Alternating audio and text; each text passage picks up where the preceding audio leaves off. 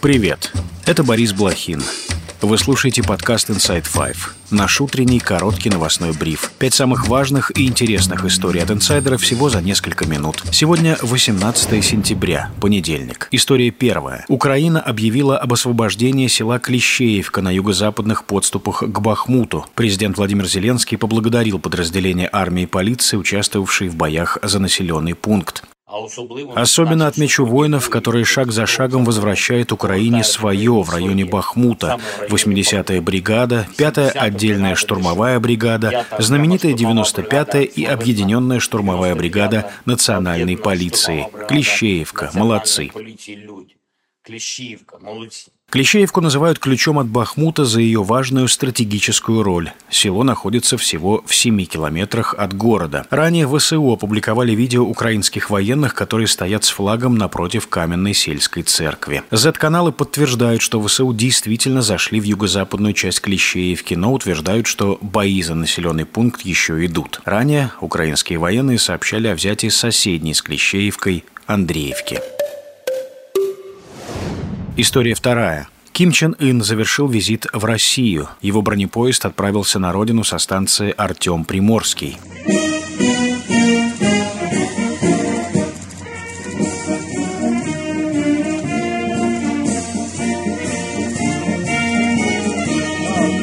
За время шестидневного визита Кима между КНДР и Россией не было подписано каких-либо официальных договоренностей. Северокорейский диктатор приехал в Россию 12 сентября. На следующий день прошла его встреча с президентом Путиным на космодроме Восточной в Амурской области. В пятницу Ким посетил авиационный завод в Комсомольске на Амуре. В субботу лидер КНДР приехал на своем поезде в Приморский край. Там он встретился с министром обороны Сергеем Шойгу. Ким Чен Ыну показали военные самолеты, а также ракетный комплекс «Кинжал» кинжал. На фрегате Тихоокеанского флота маршал Шапошников северокорейский лидер осмотрел комплексы крылатых ракет «Калибр». Они, как и кинжалы, используются для ударов по Украине.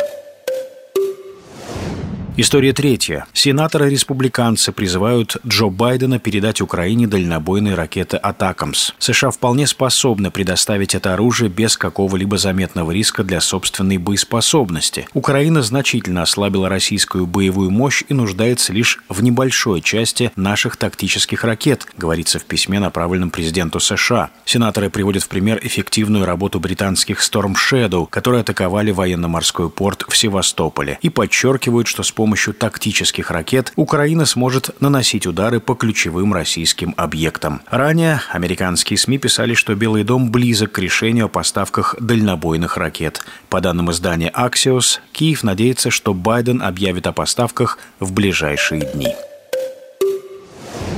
История четвертая. Десятки вооруженных людей захватили нефтяную компанию в Иркутской области. По данным телеграм-каналов, инцидент произошел на территории предприятия «Дулисьма». Неназванные гости заявили, что являются сотрудниками ЧОП, а затем стали стрелять и уложили всех лицом в землю.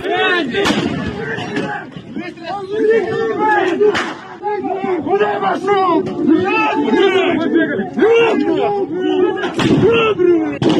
Вооруженные люди захватили документацию и взяли под контроль несколько топливно-энергетических объектов. В областном МВД заявили, что предприятие пытается разделить два собственника, которые никак не могут договориться, кому оно принадлежит. Компанию связывают с Алексеем Хотиным, бывшим владельцем банка «Югра», который сейчас находится под следствием. В прошлом году аналогичный захват произошел с другим его активом – предприятием «Каюм нефть».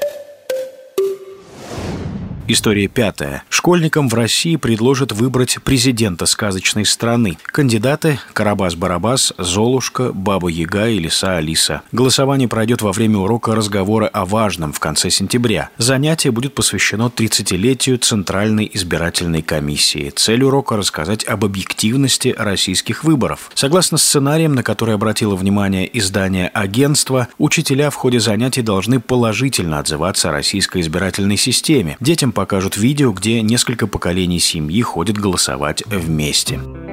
Традиция – это то, что объединяет поколения, делает семью крепкой и дружной. Традиция ходить на выборы всей семьей – то, что придает семье уверенность в будущем. Ну а для наглядности школьникам предлагают провести выборы. Детям предстоит проголосовать за президента сказочной страны. В бюллетенях значится Карабас-Барабас, Золушка, Винни-Пух, Лиса Алиса и Баба Яга. У каждого из кандидатов есть своя предвыборная программа. Полностью положительный персонаж, согласно плану урока, лишь один – Золушка, который обещает сделать жизнь лучше. Встаньте, дети, встаньте в круг,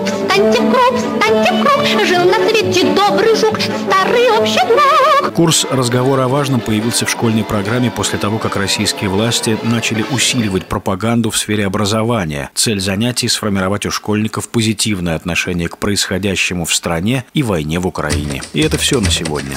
Это был подкаст Inside Five.